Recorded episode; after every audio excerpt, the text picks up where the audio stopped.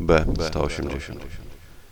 Joker jest z Batmanem w zasadzie od samego początku, na pewno od pierwszego numeru magazynu Batman. Przyzwyczailiśmy się przez dziesięciolecia do tej dziwnej pary uzupełniającej się jak yin i yang.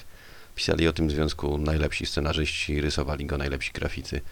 Wydawać by się mogło, że tu nie można wiele dodać. No i właściwie nie można, ale Demateis podjął ciekawą próbę. Zapuścił się bowiem na wody oceanu zwanego oczywistością, aby sprawdzić, czy faktycznie Batman jest siłą napędową Jokera i czy bez mrocznego rycerza zbrodniczy książę Clown może istnieć. Oto nadchodzi wielki dzień, ukoronowanie wysiłków wielu lat. Rzecz dzieje się niesłychana. Joker zabija Batmana. Zabiwszy ciało porzuca i drogę występku odrzuca. No i nie inaczej.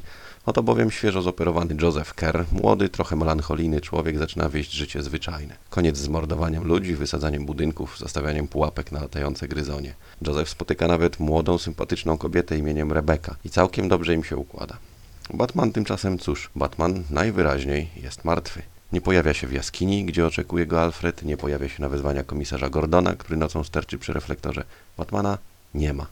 Czy jednak to wystarczy, aby Joseph Kerr zachował spokój serca i sumienia? Czy też może, niczym kilka lat wcześniej w przypadku Harvey'ego Denta, wtedy jeszcze prokuratora okręgowego, nie budzi się w nim chwilami jakaś druga, mroczniejsza natura? Myślę, że skłamałbym, gdybym określił ten komiks mianem wybitny. Ale na pewno jest wart uwagi, szczególnie dla czytelnika, dla którego szybka akcja i nagłe jej zwroty nie są koniecznie najważniejsze, chociaż i tego tu nie brakuje. Matejs eksploruje obszary w profilu postaci Jokera, które rzadko są eksponowane. Robi to nieźle, chociaż ostatecznie mam wrażenie, zabrakło pewnego pazura. Być może także dlatego, że wiemy przecież, jak to się musi skończyć. Batman musi jednak przeżyć, a Joker nie może się nagle wycofać.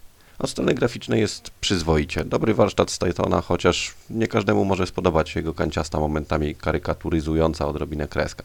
Dotyczy to głównie postaci Jokera, ale akurat jego dotyka ten zabieg ze strony prawie każdego rysownika.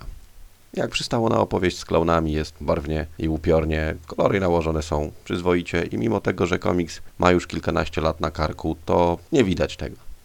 Warto zwrócić uwagę na ten album także ze względu na krótką historię dołączoną do głównej opowieści, czyli Gotham Emergency. Praca w ambulatorium Wielkiego Szpitala nigdy nie jest łatwa, ale świat staje na głowie, gdy nagle w drzwiach staje Batman i żąda natychmiastowej pomocy medycznej dla Jokera.